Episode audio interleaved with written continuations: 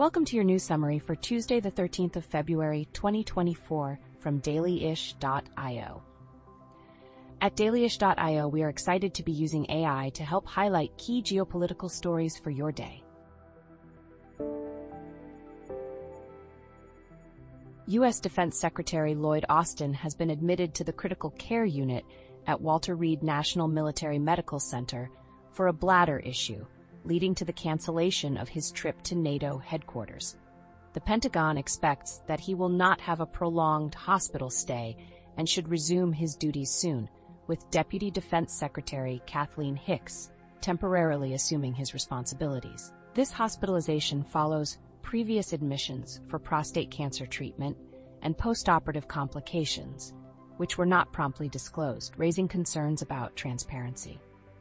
Mr. Austin has apologized for the oversight and is scheduled to testify at the end of the month regarding the lack of timely notification to government leaders about his health status.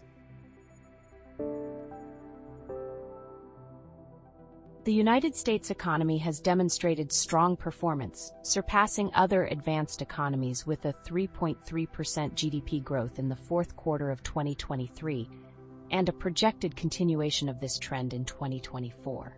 Large-scale federal stimulus packages during the pandemic have been credited with sustaining consumer spending and building savings that support ongoing economic activity. While high inflation has been challenging, the U.S has benefited from a robust job market and real wage growth, as well as a productivity spike driven by labor flexibility and technological investments. Additionally, the U.S.'s status as a net energy exporter has insulated it from some of the economic shocks experienced in Europe following the Ukraine conflict and resulting energy price hikes.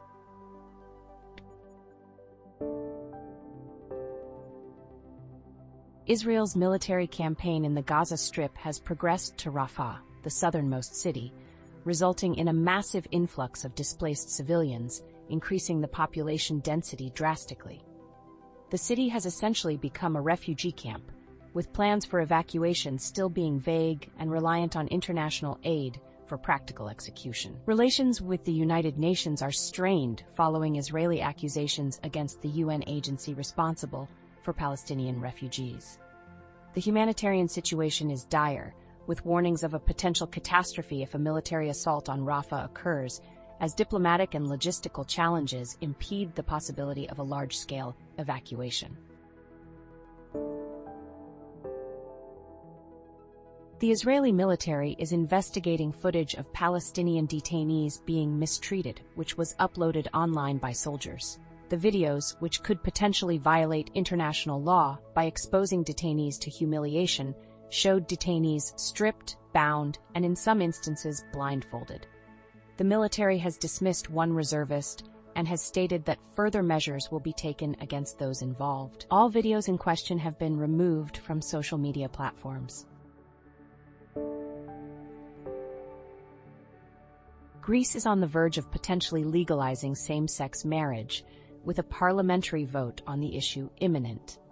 Prime Minister Kyriakos Mitsotakis, despite facing opposition from some members of his own center-right party, may have to rely on left-wing support to pass the bill.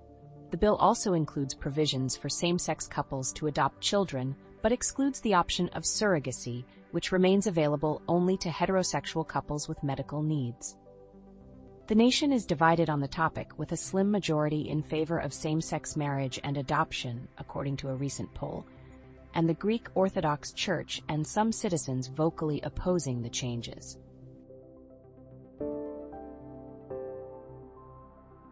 That concludes our top stories for today, and we hope the information has been helpful. World news and events can often be challenging to listen to, so we want to finish today's summary with a quote from Charles Darwin. A scientific man ought to have no wishes, no affections, a mere heart of stone. It's important to remember that this news summary has been artificially generated and is read by an AI voice. If you'd like to help support us, then the best way is to share our content with your friends and family and leave us a rating on whatever platform you're listening on. You can also head over to dailyish.io and sign up for our daily email news summary.